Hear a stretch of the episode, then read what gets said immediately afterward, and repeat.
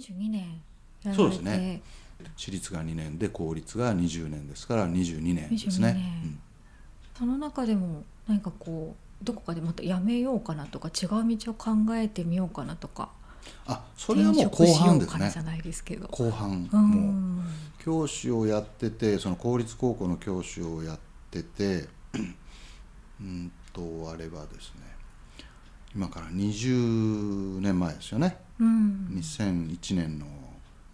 9月11日のあの同時多発テロが起きた時ですよね、あれをきっかけにですねちょっとうん環境活動とか、えー世界のこう経済とか、うん。まあ、紛争とか戦争とかそういったものを調べてみようと興味を持ち始めてでそこからこう実際に活動も始めたんですよね、ホームページ作ったりとか、えーっと勉強会開いたりとか、うん。えー環境活動の NPO の活動を始めたりとか、うん。えーそういった活動を始めていく中で、えー教師教,、うん、教育というか高校の学校だけじゃない世界をいっぱい見るようになっていったっていうのがあり。でそういう中でまあやっぱり自分というものをまた考えてもいくようになったんでしょうかね。うん。でその中でうん自分の道はこれ以外にもあるんじゃないかなと少しずつ考え始め、うん。えーまあ、仏教とか宗教とか、ね、スピリチュアルとかに興味はずっとあったので、うんうん。まあ、そういうのも薄ぼんやり思いながら、えー過ごしていって結局辞める多分3年ぐらい前からは辞めたいなと思い始めたんじゃないかなと思うんですよね。うん。まあ10年10年前ぐらいからはなんとなく、うん、あの違うことをやりたい気持ちが少しずつ芽生えながら3年ぐらい前から本気で辞めようかなと思い始めてうん。でもまあそうは言っても、うん何やるとかいうのが決まってないので、うん。え2年ぐらいはどうしようみたいに真剣に悩みつつ、ううんーという感じでしたかね。うん。9.11の時にその感じた、ん。こう急にか、あの活動をガラッと変えたイメージが印象があるんですけど、なんか課題というか、うん。何を感じられたんですか、まああの環境問題とかいうのはやっぱり教師やってるとまああの担任持ったりするとこ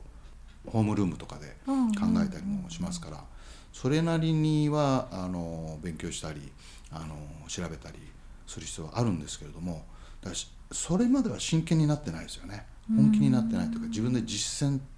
というのもないですしあのただあそういうことがあるんだなぐらいに感じてたのが、やっぱ9.11の後にあの感じたというか調べ始めたのがなぜこれが起きたのかとかですね、うんうんまあ、表向きで言うとやはりうーんとそういう利権とかですね、あの石油の利権だとか戦争のあの国家間でのその利害関係とかですねそういうのもあるでしょうけども、まあ、裏から見るとじゃあなぜそういうこう問題が起きたのかっていうとやはりうんまあ一部の既得権者たちが世界を国をといいますか世界を動かしながら、えー自分たちだけがこ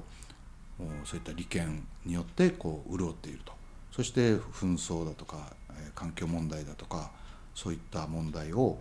あえてこう解決しないで、えーおいてそして人々たちの関心をよそにこうそらしているような、えーそういう問題がこう見え隠れするようになってきて、うん。そこをこう掘り下げてこう調べていって、えー同じような活動をしている人たちと一緒に活動を始めたような感じですかね。うんうんうんじゃあその中で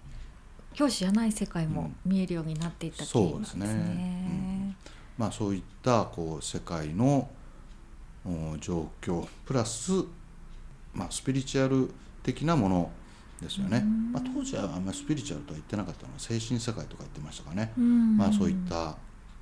ものも、えー興味持ちつつ過ごしてましたから、うん。精神世界にはなんかどんなところに興味を持っていたというか？うーんそうですね。その頃はまあ今今でもありますけどね、そのいろんなうんと見えない世界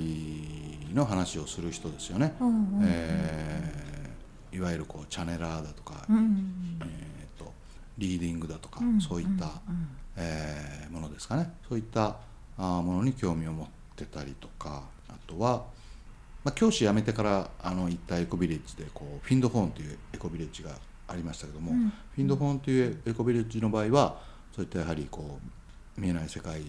からのメッセージを聞いてそういうエコビレッジを作った、うん。あーっていうこう経緯がありますからね。そういう、ううんん、ただ現実世界に現れているものだけではなく、まあ、その背後にある現実をこう立ち上がらせてる見えない何かというのにこう興味を持っていたという感じでしょうかね。なんか教師を、うん。よしやめるぞみたいに決意したきっかけみたいなのはあるんですか、悩んきで。っかけはですねねまあ辞める3年ぐらい前からこうどうしようかと考えてましたけども、まあ、やっぱりうーんとその当時はですねこうやっぱりお金的な経済的な、ね、心配とあとは次にじゃあ何をするんだろうというのがあはっきり決まってない状態だったので、まあ、そこで悩んでましたよね。うん。できっかけというのはまあ多分年齢的なものでしょうね。これうんぐずぐずしてたら、ね、すぐ時間とかねあの年食ってしまいますから、うんこのままぐずぐずしてたらまあ教師で定年になってしまうわけで、まあ、あんまりその、ね、教頭になったり校長になったりというような、うん。そういう気持ちはなかったからですね、えーそれを思うと、まあ、まだこう40代ぐらいの頃に、あの辞めた方がまあ元気だし、うんあの次の仕事をスタートするにもあの若い方がいいしっていうんで、えーそういう意味ではもうぐずぐずししててもしょうがないなっていう感じで、えーもうお今年やめようみたいな感じにしたんじゃないでしょうかね。うんうんその時は何やろうみたいなのそこでもまだ明確にそこでもうなあわけじゃかったですね。ね。結局。へーまあ蓄えは多少はありましたけども、うん。うんただ何をやるっていうのはなかったので、うん。うんまあそのそれまでにその環境活動とかうん。やっていた中で、まあ興味を持ったのがこう自給自足とかですね、うん。うんなんか田舎に住んで自然のあるところに住んでそしてこう気の合う仲間といいますか同じ志を持った人たちと一緒に生活をするみたいなまあエコビレッジですけどね、うん。まあ、ちっちゃなそういうエコビレッジ村みたいなのを作りたいなっていうのはあったので、うん。まあそれをし始めようかなっていうのはありましたけども、まあ、ちょっと土地探しをしたりとか、うん。野菜を作る勉強をしたりお米を、ね、農家の方に協力していただいてあのお米作りを始めたりとかうん。もしたんですけどもそれはやってましたけどそれを本格的にやり始める前にまあ、えーコーチカウンセラーの勉強に興味を持っていったという流れですかね。う。んそうなんですね。なんか退職されてからモンゴルの遊牧民の生活にこうリアルに入っていったりとか、なんかそういうのって、うん。なんだろうそのエコビレッジを作りたいと思ったのがきっかけで、なんか見にきっ行こうみたいなか？けまあそれもあったと思うんですけどやっぱり冒険とかチャレンジとかなんか見て見たことがない世界を見るっていうのは好きだったので、うんうんうんまあ辞めてからそのスコットランドのさっき言ったエコビレッジのフィンドフォンとかですね、うん。オーストラリアにもそういうパーマカルチャーっていうその農業の有機農業の方法があってそういうのの見学に行ったりとかクリスタルウォーターズっていう、まあ、エコビレッジがオーストラリアにあるんですけどねそういうとことか。でモンゴルの場合は、まあ、遊牧民の生活ですよね、えーそういうのをこう体験するみたいな、うん。あーのに参加したり、うんうんうん。まあ、日本の中でもそういう活動をしてるところに行って、うんうん。えー体験したりとかうんですね、うん。してましたね。そのエコビレッジとかってなんだろうどんなとこ魅力というか、うん。なんか心を惹かれるというか、興味関心があるポイントっていうか、何がそう思わせるんですかね？なあの、まあ、普通はといったらあれですけど、まあ、普通はその家族で生活するわけですよね、あの一般的にはですね。うんうん。で家族で生活するっていうことは、まあ、血縁ということですね、うん。血縁の人たちと一緒にいる。であとは住んでる場所。あの自分が今住んでる場所、まあ、最近はちょっとねそういう自分の隣近所とか住んでる人たちとのつながりが薄れてますけども、うん。まあ、昔は結構密だったり、まあ、田舎に行ったら残ってたりすると思うんですけど、まあ、遅延と言いますよね、うん。遅延、そうです。遅延血縁でないつながりで住む人たちうんっていうのが、まあ、あんまり身近にはないわけですよね、うん。うん。でもそういう遅延血縁でないつながりじゃあ何のつながりで住んでるかっていうと、まあ、ビジョンだったりあとはあるいは、えー自分たちがやろうとしている農業、うん。まあ有機農業だったりパーマカルチャーだったりという農業をやるために集まってるとか。あとは、まあ、フィンドフォーの場合は精神性ですよね、うん。えーまあ、代表の方のあのアイリン・キャディさんという方がこ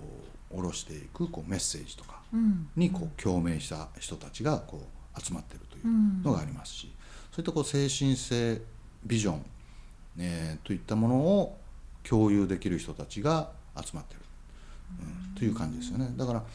こんな未来を作りたい。例えば争いのない未来とか、えー競争のない未来とか、えーみんなでこう協力して、えーいろんな食べ物や住む場所をみんなで協力して作りそしてこう搾取されないそういう生活を、えー作ろうみたいなですね、そういったこう気持ちが思いが共通する人共有できる人たちが集まって住むといううんのにやっぱり惹かれたんじゃないでしょうかね。そんな中でコーチとかカウンセリングとかになんか興味関心というか、もちろん心理学とかはね興味持ってらっしゃったのもあるんですけどなんかきっかけがあったんですか、出会いの。そうですね。教師辞めてから、まあ、いろんな勉強は始めたんですよ、まあ、心理学の勉強とか、うんうん。まあ、コーチングの勉強とかカウンセリングの勉強とか、えー自己啓発的な勉強とかですね、そういうのを始めていったんですよね。まあ本当手当たり次第興味を持ってるものに手出した感じですよね。うん。でそういう中で、えっと、東京からこう自己啓発的な、まあ、願望実現とか目標達成とか、うんうんそういうのを教える先生をこう呼んで福岡に呼んで、えーまあ、小規模なセミナーを主催し始めたんですよ。教師辞めてからですね。で、まあ、何回か呼んでるうちにですねあこの程度のことだったら自分でも喋れるなと思ったわけですよ。ううん。んあのだいぶ入ってきたし、うん。うん。あのね、教師で22年人前で喋ってましたから。ということで自分でもセミナー始めたりし始めていくうちに、まあ、やっぱりあの心のこと心理学のこととかも好きだったので勉強はこう教師辞めて始めましたので、まあ、そういう中でうんああとコーチの場合はそのさっき言ったスコットランドのフィンドホーンっていうエコビレッジであのコーチングのお組織 CTI っていう団体を日本に持ち込んだ榎本秀武さんという方と偶然会ったんですよねそこで。で、えーそのおコーチングの元代表の方との出会いもあり、まあ、それでコーチングの勉強を始めたりあとは心理カウンセラーについてはうんねやっぱり心理学に興味があったのでこう民間の学校で勉強を始めましたね。うんでそういう中でどんどんどんどんのめり込んでいった感じですよね。さらに深くさらになんか面白いところを探してさらに例えばこう自分が変われるような、うん。うんあの技術といいますか、えーそういうスキルといいますかものですよね。メソッドですよね、うん。そういうものをこう、まあ、探していった感じでのめり込んでいった感じですね。なんかその心理学とかコーチングとかのなんだろう楽しさみたいなところ？ってなんか自分が変わっていくところとか今まで知らなかった新しい自分みたいな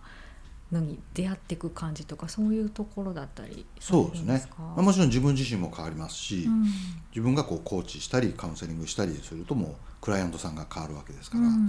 うんなりたい自分になるとか、うん。えー夢を実現するとか、えーもうそれもこうスピードアップできるっていうのが、うんうん。あー分かっていったので、まあのめり込んでいった感じですかね。うん